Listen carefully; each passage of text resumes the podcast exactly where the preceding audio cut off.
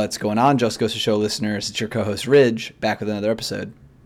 Yep, just here as well as always. Excited to be back talking Prem. Uh, five matches into the season here, and uh, I think it's a good time to check in with the listeners. Yeah, five matches into the season. What does that make it percentage wise, Chris? Quick mental math. Mm, like probably about like fourteen percent. Fourteen percent. Let's right. let, let, me so, check. That was that was off the dome. Five out of thirty-eight. I bet you that's pretty close. Go ahead. I'm gonna I'm gonna look that up. Yeah, good radio, good uh, good math pod here. Um, but we are approaching, I would say, around the corner of the quarter around the corner. We're a quarter of the way through the season. Um, and we're back here with Just Goes to Show. So uh, we're pumped. We're to chat through um, a couple different things uh, you guys a little agenda of what we're coming through, going through today. We'll start with just working through the, the league table. We're going to definitely focus at the top of the table for the first couple minutes here. Um, just with with teams that are already kind of making title shouts, some teams that already seem to be out of the title contention.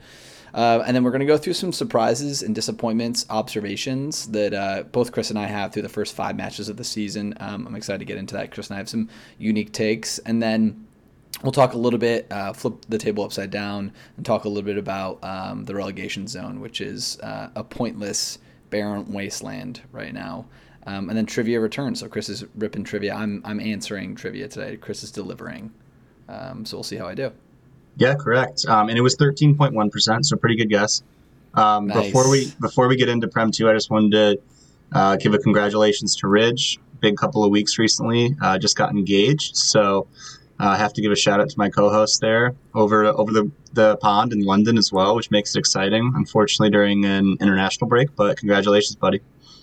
Yeah, thanks, man. Um, working remotely when people like people have been giving me congratulations uh, through my computer screen, like uh, for the last like week and a half. Uh, and this feels very similar. So it's congratulations over the pod. Um, I actually haven't gotten too many congratulations in person just because we've come back and been working. So, um, but I appreciate it nonetheless. And thanks for everyone who's listening, anyone who's uh, reached out. Um, Harley and I really appreciate it. So thank you. Yeah. Anyway, um, let's get to what we actually talk about here. So, um, I, I, think uh, I'm only five matches in, but it definitely feels like this is going to be City's title to lose yet again. I think we, we probably knew that coming into the season as well. Uh, but they got off to a really hot start. No dropped points through five games. Uh, they've been pretty dominant. Do you think, before we even get into potential contenders here, do you think there's anyone realistically that can knock them off, or is it just going to be a, a runaway for City this season? Uh, it's hard to say that anyone's going to knock them off right now. J- as the Champions League progresses and as City's Champions League schedule, um, you know, their European fixtures this week, as that starts to ramp up for Manchester City, I think we'll we'll see some squad rotation. I think that's the only question at City right now is when they have injuries to key players, like how deep are they? Um, because you've got the likes of Erling Haaland um, and uh, Julian Alvarez playing, you know, almost every minute of every game. They're really deep at the back line. They seem to have a lot of defenders that they can rotate through, even with the loss of Cancelo. A lot of center backs that they're comfortable kind of deploying at different different out wide positions, making little triangles out the back. But I just think at, from where we sit right now, no, it looks like it's going to be City's title again, and we're just kind of getting used to this. They're buying all the you know best young player, a lot of the best young players around Europe. It seems like they just wake up and decide they're going to spend 50, 60 million quid on somebody like Matheus Nunes and just scoop them up. Or Jeremy But I do think, yeah, exactly. Um, but I do think uh, they, there is some potential where um, for that team to tire, sort of like Arsenal did towards the tail end of last season. Um, just because I don't, there's not current, there's currently not a lot of rotation between some of the key players like Alvarez, Haaland, Rodri. Um, those players are playing a lot of minutes, and so as Champions League starts to pick up, I think maybe you might see them start to wane around, you know, n- late November, December. Um, and you know we'll have to assess them. But for now, where we sit, I, I also think just early shouts. Or uh, Julian Alvarez is like on pace to be the player of the season through the first five games. I think he's been the best player in the Premier League, full stop, in the first five games of the season. Yeah, and it's funny too because you didn't even mention De Bruyne going down with a, a major injury. Alvarez has really been the one that exactly. stepped up and kind of filled his role, and it, has been pretty seamless so far. Uh, you, you, take out Kevin De Bruyne, who's been one of the best players in the league for the last three, four years, and bring in Alvarez, who obviously extremely talented, but hasn't really had a consistent run yet for them. Last season played uh, here or there and a lot of minutes off the bench, and he's come in and there you go. He's already a, candidate for Player of the Year. So they're pretty good at uh, filling roles when they do lose players. But you know, you lose one or two other guys like a Rodri, like a Haaland, things get a little bit interesting. But right now, as things stand, um, you know, 15 points through five. Their schedule hasn't been super difficult, but they haven't really correct uh, skipped. You know, they haven't missed a beat here. So fair play to them. They've done everything that we've expected them to do so far. Uh, so three teams that have emerged early uh, that all have 13 points through five matches. Uh, one of them, Arsenal, not super surprising after the season they had last year. Uh, second, Liverpool, who have won four straight. And then third, Spurs, who have been a bit of a surprise, I would say. Um, I guess let's, let's go through those teams and I guess I don't know if we want to rank them or order them or, or kind of assess their ability to make a push for the title. At this point, I'd, I'd just be content with them making things interesting, like Arsenal did last year, where it was at least close until the last couple of matches of the season. Uh, where do you think those three clubs stand in terms of their ability to kind of chip away at City? Yeah, as I look at all three of them, I think the order on the back of last season, I think Arsenal is probably the second best team there um, under Arteta. Really, and and they have the depth that they didn't have last season. I mean, some people say they still lack a number nine. They're linked with Ivan Toney, who maybe they go get in the in the in the winter transfer window. Um, but I think they're probably the second best. And then I think followed by Liverpool and then Spurs at four. And that's no disrespect to Spurs. It just the sample size is pretty small. Um, they've been fantastic under Ange Postecoglou. Um, Ange Ball is a real thing. I'm a huge fan, um, and I really love you know I, I love watching them play. Um, but you know I, I just think it's too early to tell. Whereas I know with Arteta and I know with Klopp, I feel a little bit more confident saying like they're going to be right around where they're at come the end of the season. I just haven't seen, you know, it's no disrespect to Andrew. I just don't. He doesn't have the CV in the Premier League that the other two managers do. Right. I, I, think though when I look at Arsenal and I look at Liverpool, I think Arsenal did they did improve from last year on paper. Bringing in uh, Declan Rice is is massive. He's one of the best players in the league. I think that alone. But then you add David Raya, who I do think has been an upgrade to Ramsdale. He's starting to emerge as it looks like he's going to be their number one choice uh, having mm-hmm. started the last couple of matches for them. I think he upgrades their distribution quite a bit. Thought he was really, really good for Brentford last year. Um, Timber going down, that hurts, though, so to give them a little bit more depth defensively. Uh, but I do think their lack of number nine is a valid concern. Eddie Nketiah is just not going to be a striker that wins you a league, and Gabriel Jesus has not really been able to stay fit consistently. And when he has, I don't think he is um, you know, like a, a really, really overpowering goal scorer. I do think he's a quality player, but I think adding someone like an Ivan Toney would really add a, another dimension to this team. Um, right now, and you, they've scored nine goals through nine or through five matches, so uh, significantly less than the other teams in the top four right now. Um, mm-hmm. And the matches they've played, they won one 0 against Everton, one 0 against Palace. So they're not really overpowering teams going forward. I do think they are a team that gets a lot of goals from different players, which we saw last year. Saka, Martinelli, Odegaard, all, uh, I believe, finished with double digit goals last season. So they can kind of spread it around there. But ultimately, not having that number nine does hurt them. Um, I, I, I think outside of that, I do like the depth of the squad. I do think Arteta is a good manager. I would probably agree that I would put them number two in the, the pecking order right now, the Premier League. Uh, but I do think that the goals could dry up for them. Fortunately, they are really, really solid defensively right now. That's where I'm more concerned with Liverpool. Uh, I don't think that they have the quality defensively that Arsenal does. So I think Arsenal on the attack, Liverpool defensively, both are a little bit shaky, where it's going to be tough for them to make a sustained run and, and put up the points they might need to challenge. Yeah, and and I think, I mean, just not not to shift gears a, a little bit, um, because I think you know, I think that top four is tight. I, I, I mean, I, I, I, I don't know. For what it's worth, I just like that there's a, a, few teams competitively there, kind of between the two and four spot, right? And it's not sort. Of, it's still early in the season. Still looks like there's multiple kind of irons in the fire, um, which is just fun. You know, when the top of the table is like dense, like it's fun. You know, so um, whereas if you're a Manchester United fan, you're kind of thinking we're nine points behind City, we you know we're in disarray. We just lost in the Champions League. Like if you're a United fan, you've got to think like you know you're you're not going to win the title this season. If any of you were dreaming that you might you know step up and win the title, you got to think you're already out of it. And then Chelsea's obviously already out of it. And so I think what that paves the way is that traditional top six. You also see Newcastle, who haven't started that well either, similarly to Manchester United. You're starting to see, we've talked a lot about this on the pod, those like five through nine teams, right? The uh, the Villas, the Brightons, the the Brentfords, you know, these teams who are kind of hovering around there on the table you're starting to see them push on. Villa have had a good start. They've got nine points through five.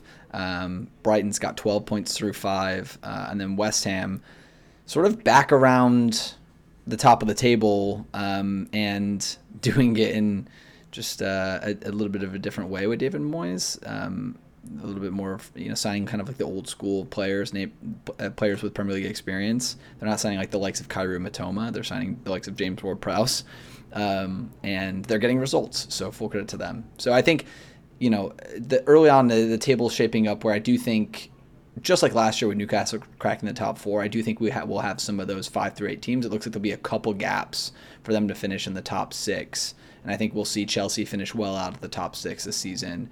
Maybe Manchester United and maybe Newcastle as well. Um, obviously, with a lot of games to go, so that leaves room for Villa, Brighton, which would you know, which is exciting. Yeah, I think that what could emerge is just a really interesting race for the top six. Um, if we look at those top four teams, maybe being a little bit of a, a, head above the rest, and it's really early to say that. Brighton have looked really good. West have looked good. I'm not sure those teams are on the same level quality wise as the the top four teams we mentioned right now. But if you look at a top six race, that's probably what Manchester United, Chelsea, Newcastle.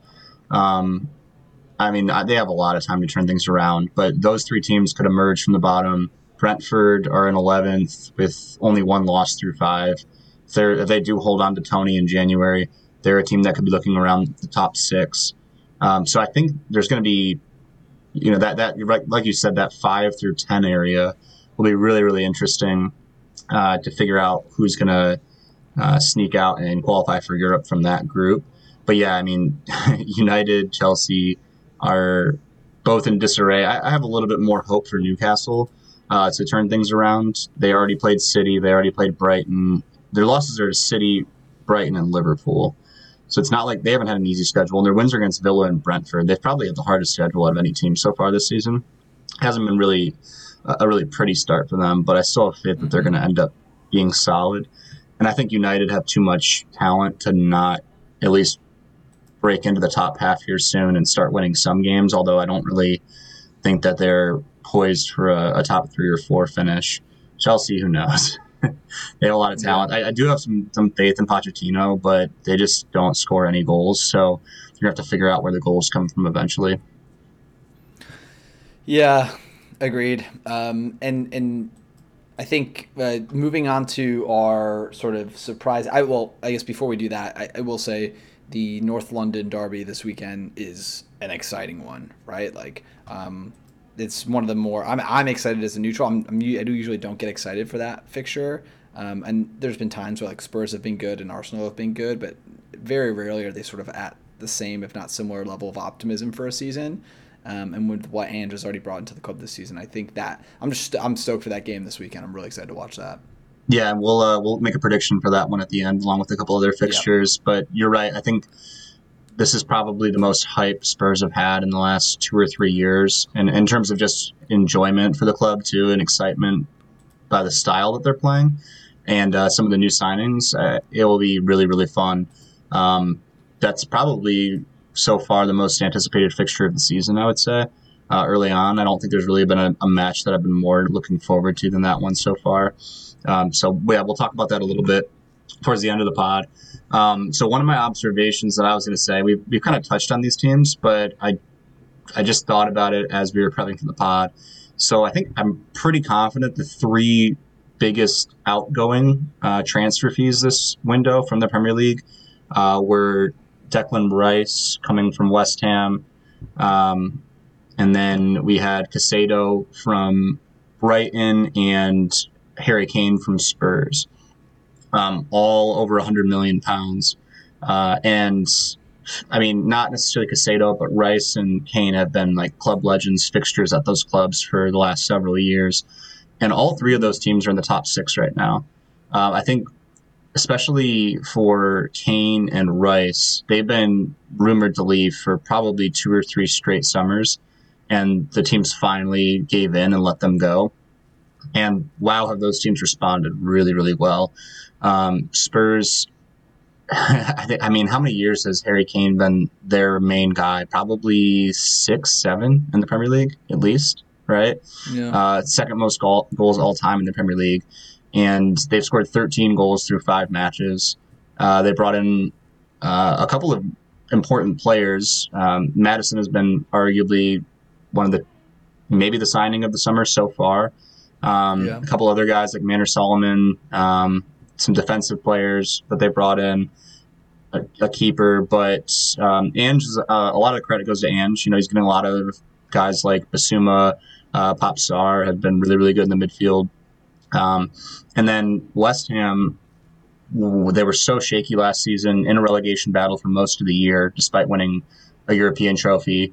They lose their best player and uh, bring in James Ward Prowse, who you talked about, Premier League experience, similar to Maddison there. Uh, they just signed Kudus, and they have, I think, maybe been the surprise team of the season so far. Um, Brighton have done what they always do: they sell a player for a massive fee, and they they don't seem to miss them at all. So I, I just thought it was really fascinating that those three players, the biggest outgoing transfers of the window, and all three of those teams are in the top six to start the season with a ton of momentum. Yeah, I, that is interesting. It's it's probably a good uh, maybe it's too simple for me to say, but it's a good sort of sporting reminder, right? That there's no I in team, right? The the team and the club is a larger entity than one man, and I do think that happens a lot in uh, just in the transfer market. I think two things happen a lot from clubs who are buying. One, they convince themselves that their on the field problems are going to be solved by said signing, right? Um, it's really easy to say, oh, you know, to say, oh, if we had this other player, we wouldn't have this problem, right? Like your goalkeeper lets in a soft goal. It's very easy to say, oh, if we had a different person in that spot, this mistake wouldn't happen. You know, but the reality is, is all players make mistakes, and all players have strengths and weaknesses. So, you know, no, no player is perfect. So they're, they're players are going to mess up. So I think what the one that's a that's a uh, trap that buying clubs fall into, and then the other trap is they get very fixated on one target, right? You look at like the Caicedo situation um, you know, they end up spend uh, Chelsea ends up spending over 100 million for a player. I mean, yes, he is an excellent pivot and an excellent link link up between midfield, and he's a great transitional play. So between midfield and defense, right?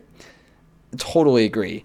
Um, it, if you spend 100 plus million pounds on him to get that player, like is his if is Moises Caicedo's lever level? Can you pick? 10 to 20 uh, midfielders in the Premier League who are on a similar, if not higher level than Moises Caicedo? I mean, probably. Last season, right? I'm not sure you could. I don't know. I mean, maybe 10. Yeah. Yeah, and, and it all depends on like how you know on, on how you play, right? Like if you build out from the back, if you're willing to play long a little bit more, right? Like you know, but like is you know I, I don't know. I think is there a hundred million pound difference between like I've watched Forest quite a bit this season, um, and I see they have a couple central midfielders who I think are pretty industrious, right? Like uh, uh, they have Orel Mangala, right, who's a, a Belgian sort of box to box. They just signed Philippe Sangare for thirty million. Um, right? So like, is Orel Mangala? I think they signed him on a free. To be honest, like, is he hundred million pounds worse? Plays a very similar role, sort of combative, but uh, good in a tackle and good pivot between between the midfield and the attack. Like, is he hundred million pounds worse than Moises Caicedo? No. Um, so I don't know. I just think it's interesting. It, it, obviously, that's taking a transfer out of context, but I do think that buying teams get one, they think that a, a player is going to solve all their woes, and then I think two, they get too fixated onto one target and I, I mean, there's a lot of selling power um, right now uh, for teams. The uh, players are worth so much, just where, where the market's at. The market's so saturated, especially with the influx of Saudi money. Right. And it's interesting. I know we both listened to Thomas Frank with Sky Sports uh, during the week, and he talked about Brentford being a selling club, and really, there's only I think he mentioned like maybe six clubs in all of the world that you he would consider to be buying clubs. Um, and so in the Premier League, City are one, United are probably one, maybe maybe Chelsea would fall into that boat too. But I think it's just a testament to the fact that if you get the right price for the player, um, and you can anticipate the departure, it's not always the worst thing to sell one of these players. You no, yeah, exactly. With, well said. Villa well said. too with Grealish when they sold him. Um, being a Villa supporter, uh, you know everyone was devastated, um, and they didn't even necessarily reinvest his money that well in that window. Um, I think they, they brought in three players basically for the hundred million they got, and it wasn't it wasn't really enough to replace him with just that money um, but it didn't really matter. I mean, they're, they're in a better spot now than they were when they had him. And I think it's yeah, like like I said, it's a testament to the fact that you can't hold on to these guys forever. Some clubs are destined to be selling clubs. It's kind of just how you can build the team around that departure. Um, for Spurs, it's a little concerning. I would say that they don't necessarily have a, a replacement for Kane, but Maddison is such a uh, creative player that he can play a little bit deeper than Kane would and provide the assists that he probably could. And then now they've been playing Son in more of a striker role. I don't know if they'll do that for the entire season, but he can get goals. If you can get something out of a player like Richarlison, you can almost like moneyball your way into the production that Kane had with some other pieces in the team. Um, but I, I just thought it was really, I don't know, it was just, I was kind of going through the table and thinking, wow, all three of these teams had a departure that seemed like it could just tear the club to the ground. And five matches in, it seems like they don't miss those players at all, which is kind of shocking. Right. Yeah. The fans. Yeah. I mean, it just reminds you that the. I don't know. There's so much power in the players' corner these days um, when it comes to negotiations and their brand, and you're able to connect with them on social media. They almost seem kind of larger than life, and it does. It's a good reminder that like the club is bigger than the player, uh, and and the fans are bigger than the club. Right. The fans are what make the club. So you know, it's not like Spurs fans aren't showing up because because Harry Kane's not there anymore. Right. Like it, time goes on. But I think we just like, develop. Like you, you, they've probably never been more excited than they have been right now. Yeah, and they yeah, just right, lost exactly. their, their, club legend, the best player in the history of their club. They lost a month ago, and they're already in a spot where they're like, "Man, we, things have never been better." Yeah, that's such a good point. Like, if you're a Spurs fan, if I were to say to you, "Hey, you're going to hire an unproven manager in the Premier League. He's never managed in the Premier League, and you're going to be five games in, and you're going to feel like." And you've sold Harry Kane, you're gonna feel like it's the most optimistic you've been about a Spurs team in a decade. They would be like, "Get the fuck out," you know? It's, like, yeah, it's, it's no crazy. way. Right. Um, I, what's your uh, what was your take or thing that you wanted to bring up now? Yeah, I. I, I so there's a, a, few nuances that we've discussed on the pod about uh, differences in this Premier League season. Um, there and it's some of it stems from the officiating. So we've talked a little bit about when players are demonstrating for yellow cards. Um, uh, so if you kind of like wave an imaginary yellow card to a referee, they're they're issuing yellows. Um, they're also doing a much better job with like intentional time wasting, issuing yellows. Like uh, Zaniolo in the last game threw his ball away. Um, uh, threw, yellow, threw a throw, throwing away. He got a yellow for time wasting 11 minutes into the Burnley match on Monday.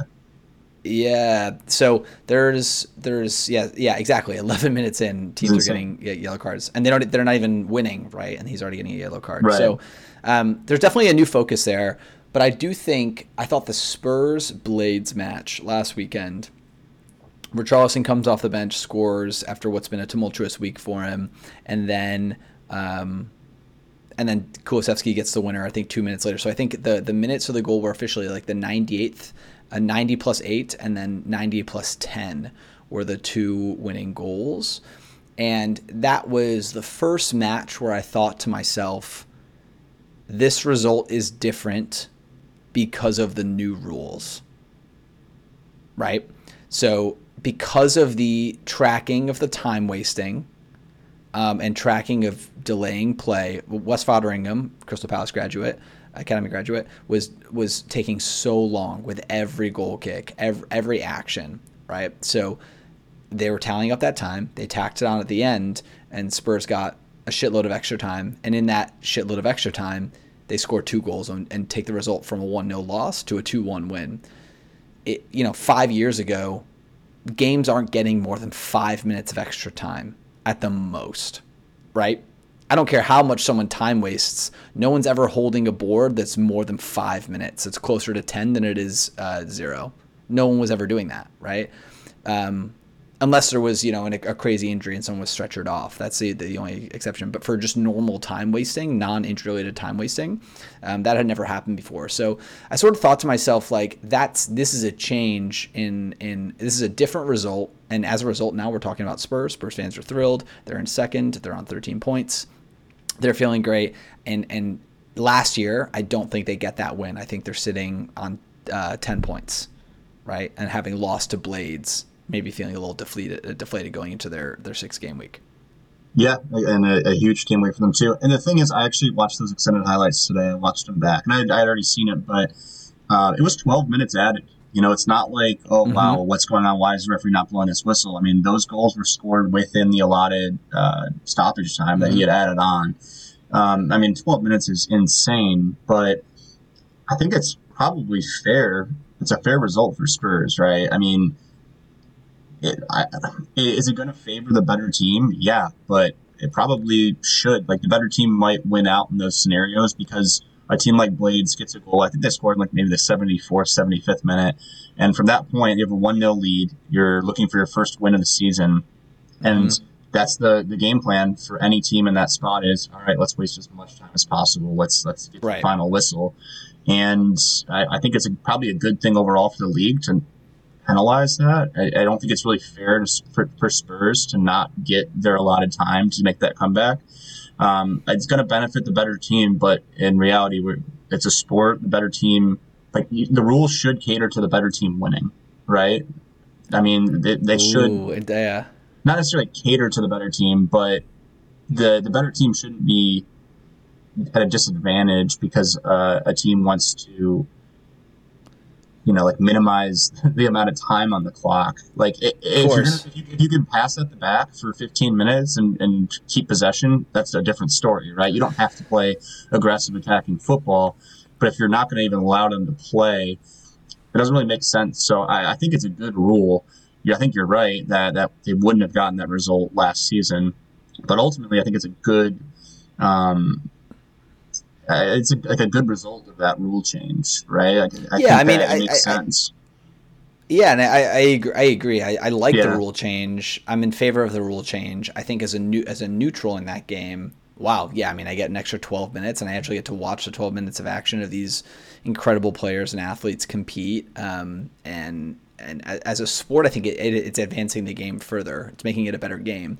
I think you know I couldn't help but think of a few things as I was watching those goals go in. A couple things kind of like flashed through my brain. I was like, oh, this is almost like with Sir Alex Ferguson with his famous Fergie time, right? So he used to keep a stopwatch at the end of games. And Manchester United were famous for getting a lot of extra time, the ref running the clock past extra time and them scoring winning games, tying games in extra time and getting results, right? And I think there's a little logic there. Like Sir Alex Ferguson was doing everything he could to try and stretch out the time in the game because he knew most of the time he had a better squad, right? He had more expensive players, more talented players. So the longer you can draw out the game, more often than not, the better, you know, the more skilled team um, is going to win. Um, and so that's to your point why this rule I think benefits the better teams more than it does the shittier teams, right? Like if you're playing for 115 minutes versus 90 minutes, um, if you're a worse team, you're more likely to lose when the game lasts longer, right? Yeah, so, I think um, I think the spirit of the rule too is not to play you know 115 minute games. It's to discourage these teams from time wasting, right? And it's point. hey, if you are going to time waste, this is what we're going to do. And so hopefully down the road we just see less time wasting, which is not a good product for the Premier League anyway. To watch teams kicking the ball away, to watch a goalkeeper take 45 seconds take a goal kick, um, and hopefully it just it, tr- it triggers a response from these teams to just not time waste as much, and then we'll kind of go back to where we were. Maybe you'll see more five, six minutes added rather than seeing 12, which I think is crazy. But if they wasted 12 minutes, then it's only really fair to Spurs to give them the 12 minutes back. So. Yeah, that's a good point. Like, will we see these times? Uh, I would love. We'll we'll talk pro- talk about that probably at the end of the season. But will we see these times decline as the season progresses? Because teams kind of see it as futile. Like, God, oh, there's no point in wasting time. It's going to get added anyway, sort of thing. That's a really good point. yeah. The other thing is, you know, think about like a couple years back when they started booking players for simulation. have you really seen uh, a decrease in players diving? Maybe a little bit. Um, yeah, I think so. And I mean, they, those things take time because time wasting is kind of ingrained into the culture and the strategy of football right now. So I don't think it's going to be an overnight thing, but maybe towards the end of the season or the next season, we're just going to see the response being, okay, well, we're just not going to waste this time because I don't want to think about it too. Like these these better teams are going to be, they're probably going to have players with a little bit of higher fitness level. So I don't think it's really going to mm-hmm. help a team like Blades to be playing in the 98th to the 102nd minute.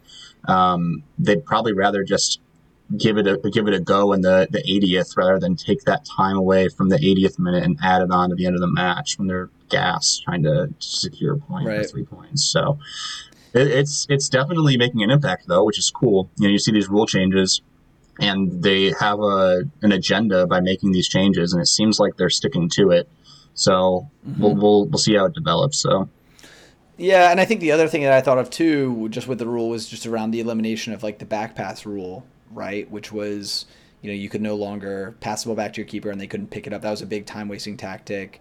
Um, you know, back 50 plus years ago, um, you'd pass it back to your keeper. Your keeper would pick it up. You'd roll it out to a player. They'd pick it up, and you could just pick up the ball. And, and obviously, that was made illegal, um, and and you couldn't, you can't back pass, and your keeper can't pick it up. So, I just think this is like kind of a similar progression as that rule, right? Um, that's kind of what I was saying. I was kind of thinking about just the game progressing, and this is being an, another step um, along that journey to make a more competitive, a, a, better product, and a better a better spectating sport. Um, but I do think you know, looking at the Premier League table right now, you've got you know City, Spurs, Liverpool, Arsenal, 13 points or more, all unbeaten through their first five games. And then you look at the bottom end of the table, you've got uh, Blades, Everton, Burnley, Luton. Um, uh, four of three of those four teams have one point, and one one team has zero points. Right. So. Um, uh, you know, this is on the back of the five substitution rule, so there are now five subs in games. You can't time waste. Um, I, you know, uh, I think we're in this era era right now. To your point, where we're rolling out these rules, where I think we're going to see a pretty big disparity between, uh, you know, the top top end of the table and the bottom end of the table. Um, until you know that that ripples through all of English football, um, and you see these same rules enforced in the Championship and and, and League One. I'm not saying that like recently promoted teams can't do well, um, but I'm saying definitely. I mean, like if you're again, if you're Blades, you win that game last season, right? You're you're sitting on four points right now. You're sitting, you know, in, in 15th instead of in 17th um, on one point, and you get your first win of the season against Spurs. So like you know, it's it's this game. It's a game of margins, and and they end up losing the game, and so it's um, just super interesting. I think to think about. Uh, you know, uh, I think these teams can be successful, but I think you know the odds are definitely stacked against them. You got big, wealthy teams at the top of the t- top of the top of the pyramid with five subs, and they're going to play out every second of the match. So like, you know, you better bring a good product, otherwise you're in trouble. You know. Definitely. Um, I have one more thing I wanted to bring up in this section. So uh, we don't need to spend a ton of time on it, but I have to ask a question. Do we owe an apology to David De Gea? Uh, I, th- I mean, someone from Manchester United does. Erik Ten Hag might. I mean, it's right? he's still a free agent, and Jesus, Onana has been a liability so far. And United have given up ten goals in five matches. It's not all Onana's fault. They haven't been good defensively but he has made some serious blunders. And De Gea just got crucified by the media for years. Um, and he, he did let in some howlers from time to time, but he won the Golden Glove last year. I know that's not just on the goalkeeper, but that guy was a, a stalwart for Man United for a long time, and he just got kicked to the curb. Onana comes in, is going to solve all their problems, and it has been a major, major issue so far. I, that's looking like I don't know if De Gea would be doing a whole lot better, but this was supposed to be like a big upgrade and, and a big change to their team. And uh, after they just lost 4 3 to Bayern in the Champions League this week, Onana literally requested an interview to basically try to take all responsibility for the loss. It's already it's already looking really bad. He's played like six or seven competitive matches for them, and uh, maybe it's just a, a cursed position is being the United goalkeeper right now. But um, I just needed to throw that in there because I feel like we ripped on De Gea quite a bit on the pod over the last couple of years. Probably rightfully so most of the time.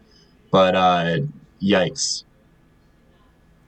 Yikes is right. Um, I'm actually as, as you're as you're talking, Chris. I'm thinking like, where does he end up? Where do you think he ends up? I don't know. You'd think that a team would have signed him right now. I, I, don't. That's kind of shocking. I mean, I don't know if he has really, really high wage demands. He probably does. He must. he'll- must. I mean, he was getting paid a ton at United, but you think those would go down over time. Uh, you, I don't know. I mean, I don't know if he's going to be willing to go to, um, you know, like a mid-table Premier League team. But you'd think that someone would have taken a stab at him by now. Um, I mean, most most of these teams probably have their goalkeeper somewhat settled by now. But yeah, yeah, exactly. So a lot of the teams do have their goalkeeper settled. He, I don't think any of the Spanish giants, you know, like uh, Real Madrid went out and got Kepa. Um, Barcelona has Ter Stegen, and, and there's not a ton of money there. I don't think anyone anyone in Spain, Spain Spanish teams certainly can't afford his wage demands. Um, you know, nor can. I mean, does he go to Bayern? Maybe that's a fit. They have Ulreich, Neuer's old. I mean, maybe there. I, know. shocked he has. I, I'm shocked we haven't seen him pop up in Saudi yet. Uh, that honest, that would with- make a lot of sense. That I mean, maybe he just has a, a higher mor- moral compass than we would have thought, and he doesn't want to go there. But Yeah, maybe. because that I mean it's it's very surprising he's not with the club right now.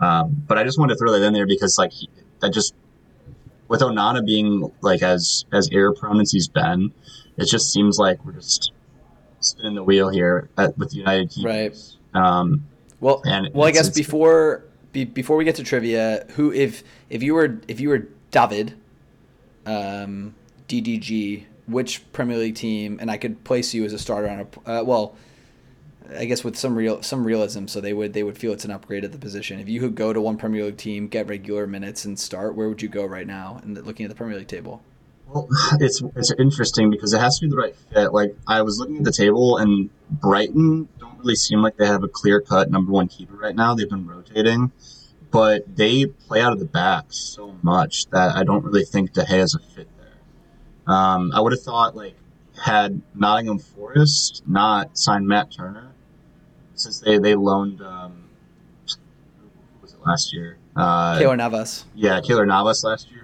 an aging international keeper. Like maybe that would have been a fit, but they have Matt Turner now. Like I don't, I'm looking at the table. Like I don't really think he fits anywhere in the Prem at this point in the season. Zero teams. Zero teams. You you don't have any suggestion. Uh, Do you? I mean, like there's certain Uh. teams like like Luton is not going to be able to afford him. Uh, like I don't think like a team like Blades is making the push for him. Look at like other teams at the bottom. Everton have Pickford. Burnley just made a signing at keeper. Uh, Wolves have Jose Sa. Neto for Bournemouth. Like they're not. He's not going to go to Bournemouth. I, I just don't know. I mean, Chelsea. I mean, I thought he was. I think he's teed up. First of all, I, th- I thought he could have gone to Palace instead of them signing Dean Henderson. I think he's teed up to be the next West Ham keeper. yeah, but Areola's been really good for them so far. He moves from Manchester to London. West Ham are a top half team. They obviously pay out decent wages. Look at like they like to sign these proven Premier League players. Like I'm Yeah. shocked. Moyes with the Manchester United connection hasn't called De Gea and he's ended up at West Ham.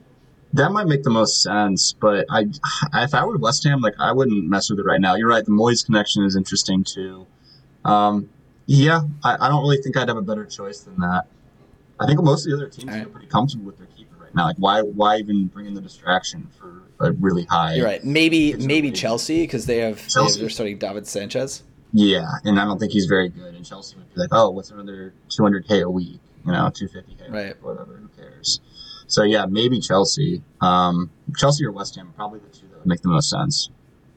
All right, there you go. You heard it here first on Just Goes to Show Pod. David De Gea in January, an injury to David Sanchez, and you definitely see De Gea there at Chelsea. I think for sure. Robert Sanchez, I, I just that, that Rob, signing- Robert Sanchez. Yeah, Did I say Robert Sanchez. David Sanchez? You did that time, but not the other time. I don't. That I still don't understand that signing. That was literally just a uh, template signing. Oh, we played for Brighton. Let's get him. Like that's just Yeah, that's so true. playbook. It's like, wait a second, the Brighton keeper, they're going to sell him? Yeah, we'll take him right now. Uh, other than Yeah, that, I don't Brighton- really see that one at all. But Right. all All right, right. That, yeah, those are those are all my takes. Let's let's rip trivia. okay, let's do it. Um, so since we haven't really talked fantasy on the pod yet this season, I wanted to do a fantasy related trivia for us. Um, so, so people who don't play FPL, um, you get points for traditional statistics like goals, assists, saves, clean sheets, things like that. Uh, the one kind of factor that comes into it that is a little more behind the scenes, the bonus points. And so I'm going to give you uh, the top 10 players. I'll give you, let's say, I'll give you 90 seconds. I don't think you're going to be able to get all these because the list is a little bit tricky. Um, but I want you to name the top 10 players, and this is not bonus points awarded. It's the the bonus point system. So I'm sure you know what I'm talking about. You can look at Yeah. the fixtures, um, and they rank the players. Um, the top three players in each match actually get awarded the bonus points, but there's a system on how they uh, kind of stack the bonus points, and it's basically like the highest performing players in each match. And so I want you to give me the top 10 players in the bonus point system points this season. Um, this is a different list than obviously the, the awarded bon- bonus points, right? Um, so these, in a way, you could look at like the top 10 highest rated fantasy players kind of uh, over the course of five weeks. And this is just total points. Um, so I'm going to give you 90 seconds and your time starts now. Okay, so Haaland, Yep. um, Mbeumo, He is not actually. damn it, uh, Estupiñán, No. um, Alvarez. Yes, those are the top two. Okay, Jarrod Bowen, No. Uh, Bukayo Saka, James Yes. Maddison. Yes. You have four. Uh, what about James Ward-Prowse? Just missed. He's number 12. Damn. Um, what about um, what's his name? Uh, Destiny Udogie, No. um, uh, Romero, Yes, he's on there. You have five. uh, Malo Gusto, No. uh, Raheem Sterling, one really good Mm. week. Mm-mm. Williams William Saliba. No. You got the five Um, obvious ones. These ones are harder. Okay. 30 Um, seconds left. Sven Botman. Mm-mm. Missing names. Um, God. Uh, goalies. Pedro Neto. yeah.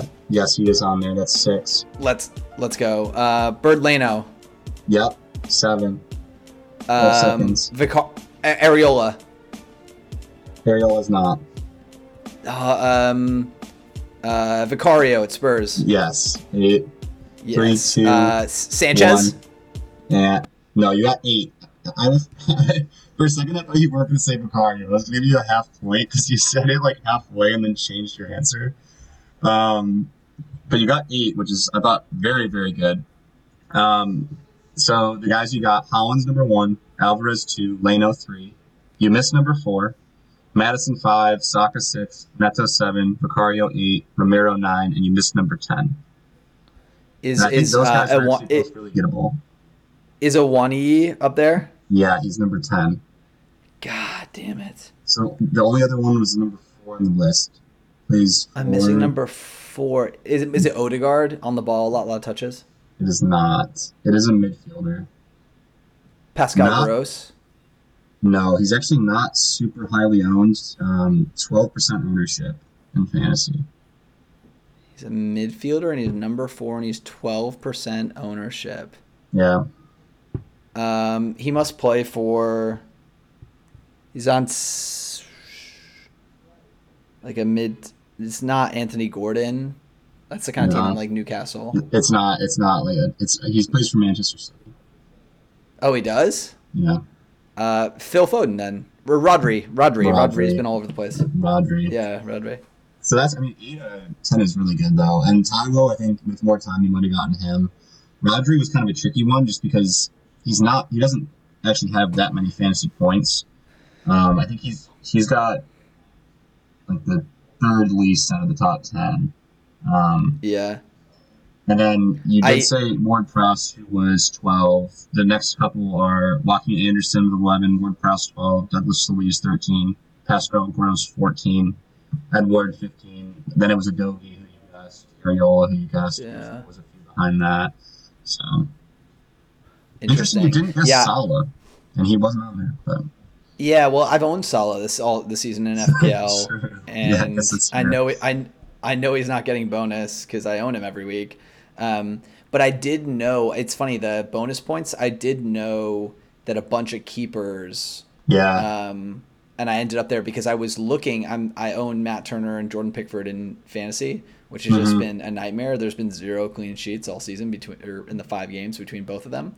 Um, so I was looking at like I was trying to figure out the other day, yesterday, how many points like I've lost this season. Like what if I would have just gone with another four point five or four million dollar keeper, um, and I was annoyed because I saw obviously like how many bonus points some of these keepers have Uh, yeah, I think yeah, Leno- two, Le- two Leno's got like a 25. huge week one. Yeah, he's got 25 points through five weeks, so he's averaging five points a week, and uh, he's Yeah. pretty low cost too. Right. Yeah. Right. So Well, something to think about for your uh, fantasy transfers. Those guys are putting in points. Obviously, Haaland and Alvarez have been. Uh, I know you've had Alvarez for a while. He's been pretty electric. yeah, he's been a stud. So uh, I play I play good friend of the pod Andrew Lockman this week in FPL. So Andrew, I'm sure you're listening. Uh, safe travels to Denver this weekend, and um, yeah, good luck. Yeah, good luck. Um, all right, so since we talked about the, the last pod we did, no predictor this season, but we are going to start doing a thing to preview some games. We're just going to pick our three most anticipated fixtures and do a little predictor on our own with that and preview those games. Um, the three we have this week, they're actually all at the same time, which kind of blows. Uh, Sunday morning, 9 Eastern time, 8 Central. Uh, I wish one of these would have been on Saturday. The Saturday slate is not really super thrilling, but uh, Dang, first- all three of these games are Sunday.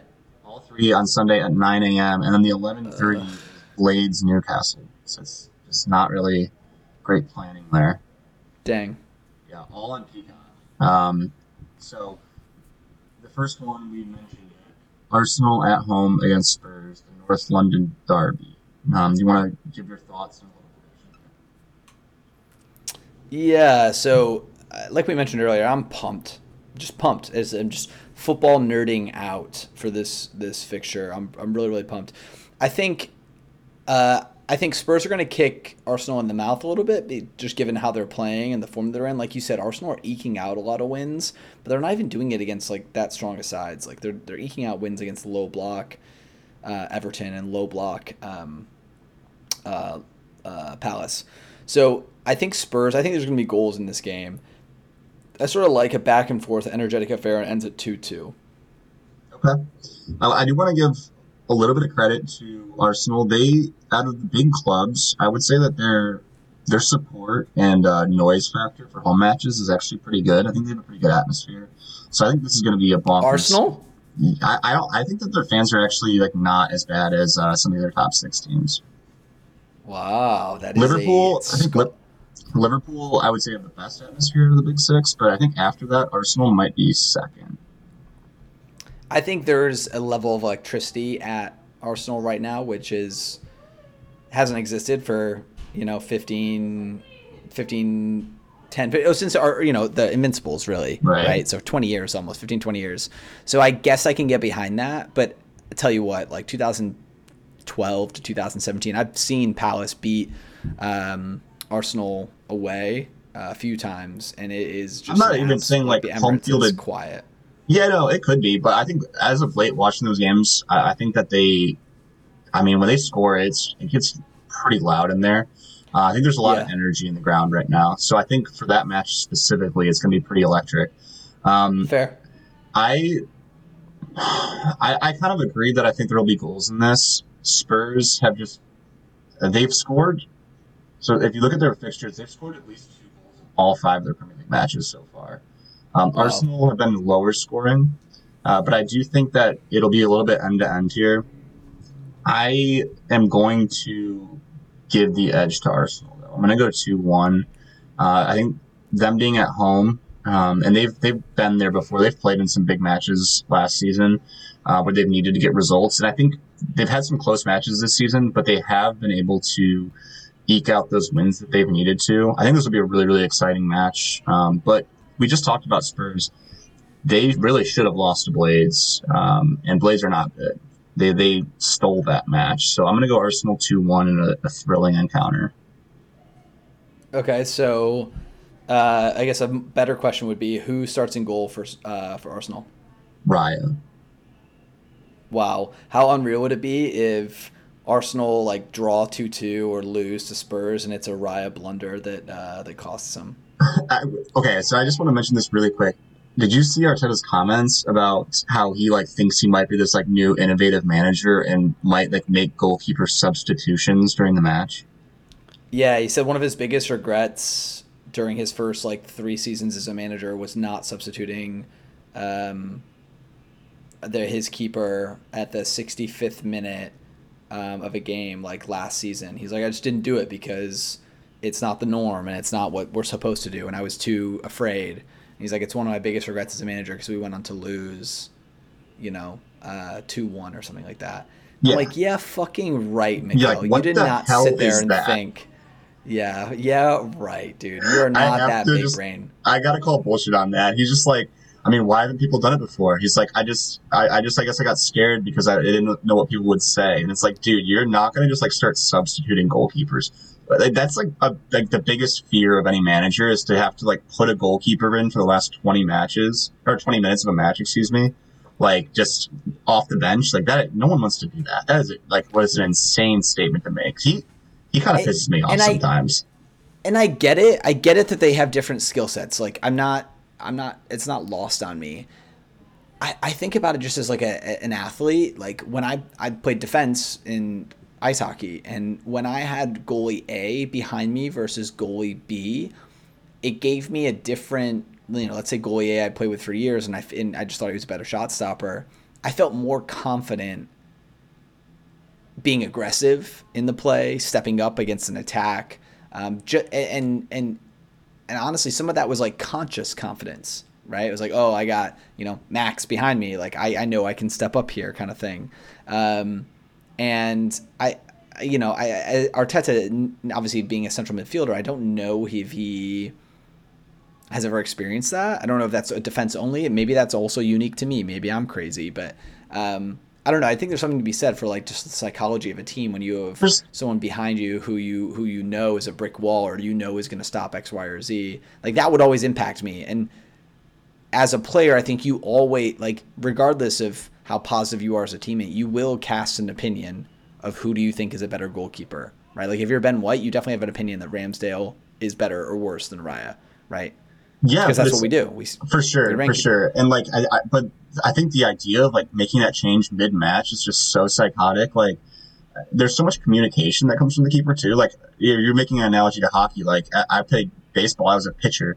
Like, there's certain guys that I thought were better catchers, but I'm not gonna like trot out in the fifth inning and be like, oh, you know what? I think we should change catchers right now after I've just pitched one for four innings. Like, you're in like the yeah. flow of a game just to bring a guy off the bench that like if you're like going to warm up as an outfield player and like do your little shuffles down the sideline and get loose, that's one thing. But like, just I think that was just an insane comment to make. I, if he starts doing that, I'll be blown away. Uh, but yeah, I definitely think yeah. Raya starts. He started their last Premier League match. He started their uh, their Champions League match this week. Um, I think he's going to be the guy unless he gets hurt or kind of gives that opportunity away. Yeah, like Pep is the most crazy big brain guy there is, and he, even he hasn't done that.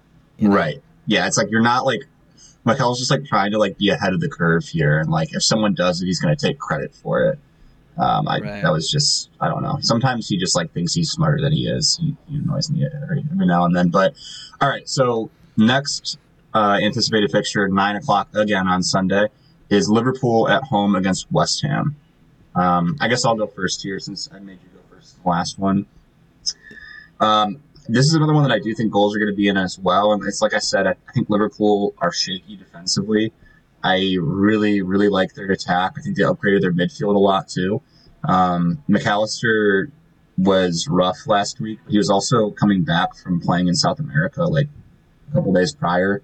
That's and I think he played in um, was it Colombia? He, wherever he played was like twelve thousand miles above sea Bolivia. level. Bolivia, that's what it was. It was just like the hardest place to play on earth. And they flew him across the sea and like he looked like a mess. But I think he's really good. I think Szoboszlai is gonna be really good for them too. I like a lot of the changes they've made. I do think they'll concede in this. Um, I'm gonna go this one I'll go two two. Um, I, I, think West Ham have wow. goals in them as well, and I do think Ward Prowse is a complete game changer for that team. Yeah, Ward Prowse looking pretty dialed right now and looking like he really wants an England place. Um, so I kind of like that take. And West Ham, you know, I, I always bet against West Ham. I always just am like just a naysayer. And I got to give West Ham and both Palace some love because they've got their old managers. They, you know, there's all these tactical geniuses um, creating triangles and small systems all over the pitch. And Roy Hodgson and uh, David Moyes are doing it a little bit old fashioned and just getting results with with with proven Premier League players. Um, so I think I think of both I think about both Palace and West Ham in kind of like similar places. Um, to be honest, and I think of them similarly, both based in London, of course. Regardless, in this match, I'm gonna have Liverpool winning three one. Um, West Ham lost three one to City last week gave up massive XG. Um, I think they'll probably nick a goal, maybe a set piece, Zouma header or something like that from JWP, maybe a penalty, um, or Bowen nicks in behind. But uh, I, I, think Liverpool win 3 1 at home as well. Yeah, okay. And then the last one we have is Chelsea at home against Villa. Um, I think in this match, something's got to give, right? Chelsea have been really, really poor going forward. They've created some chances. They haven't had anyone to, on the other end to bury them, besides that one really good uh, performance from Sterling. Uh, and Villa, on the flip side of things, have been pretty leaky defensively. Um, what do you like in this one? I like Villa to win 2 0. No hope for Chelsea. So, yeah, I'm just saying that confidently. I think uh, I, I think it'll be one of those like the game ends 2 0 and you're like, damn, that was cagey, tight the entire time. I think there's going to be a lot of challenges to, to wrestle control of the central midfield. Um, but I just I don't think to your point I don't think Chelsea can put the ball in the net, um, and I think Villa will you know they're going to get frustrated. There there's a bit of pressure mounting on the club right now, um, and I think Villa are going to come back from their midweek loss in the uh, in the Europa Conference League with a bit of a point to prove, um, and you're going to see some of their starters kind of slot back into the lineup. Um, and I think Ollie Watkins breaks his, his goal duck for the season as well. Yeah, interesting. I think this match features probably the two most underperforming strikers so far this season in terms of their XG to uh, goals with Watkins and Jackson. And Jackson mm. was linked heavily with Villa as well uh, before he signed with Chelsea. He's gotten a lot of opportunities and hasn't been able to bury anything. Uh, Ollie has been pretty pretty rough in front of net. He's provided some assists. Um, I think this one's going to be one-one. I uh, I think over the course of the season, I like Villa's upside a little bit more. But Chelsea are going to rebound. I, I, have some faith in Pochettino uh, as long as Todd Boehly does and doesn't sack him early. I do think Chelsea will right the ship a little bit. That doesn't mean I think they're going to be pushing for anything special this season, but I, I do think they'll probably end up finishing top half. And um, I expect goals from both sides, but I do think agree. I think it'll be a little bit of a cagey affair. I'll go one-one here. All right, fair play. Uh, so there, you heard it here first. Um, Rye is starting this weekend. Um, and you heard our predictions. Obviously, I've got Villa to win, so up the Villa. Uh, Chris, you got anything else you want to add to this episode? Um, not really. No. Uh, hopefully, we'll be back soon again, and it's it's good chatting as always. Uh, I think uh, a lot of interesting talking points this week. So uh, Sunday is going to be uh, a morning you don't want to miss. There's going to be a lot of really good footy then. Saturday, hopefully, we'll get some excitement, but those Sunday matches should provide a lot of drama. Love that. Sunday is a morning you don't want to miss. I feel like that's an ad read right there. That's great. I wish we had like a like a Denny's ad going right there. Yeah, um, NBC should go with that one. A morning you don't want to miss. Let's preview that all right. weekend.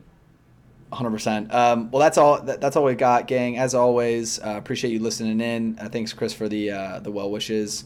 Um, and it's exciting to get back in an episode. We'll obviously get rolling here. Um, I'm moving down to South Florida here in a couple weeks, so that should be very pod conducive. conducive.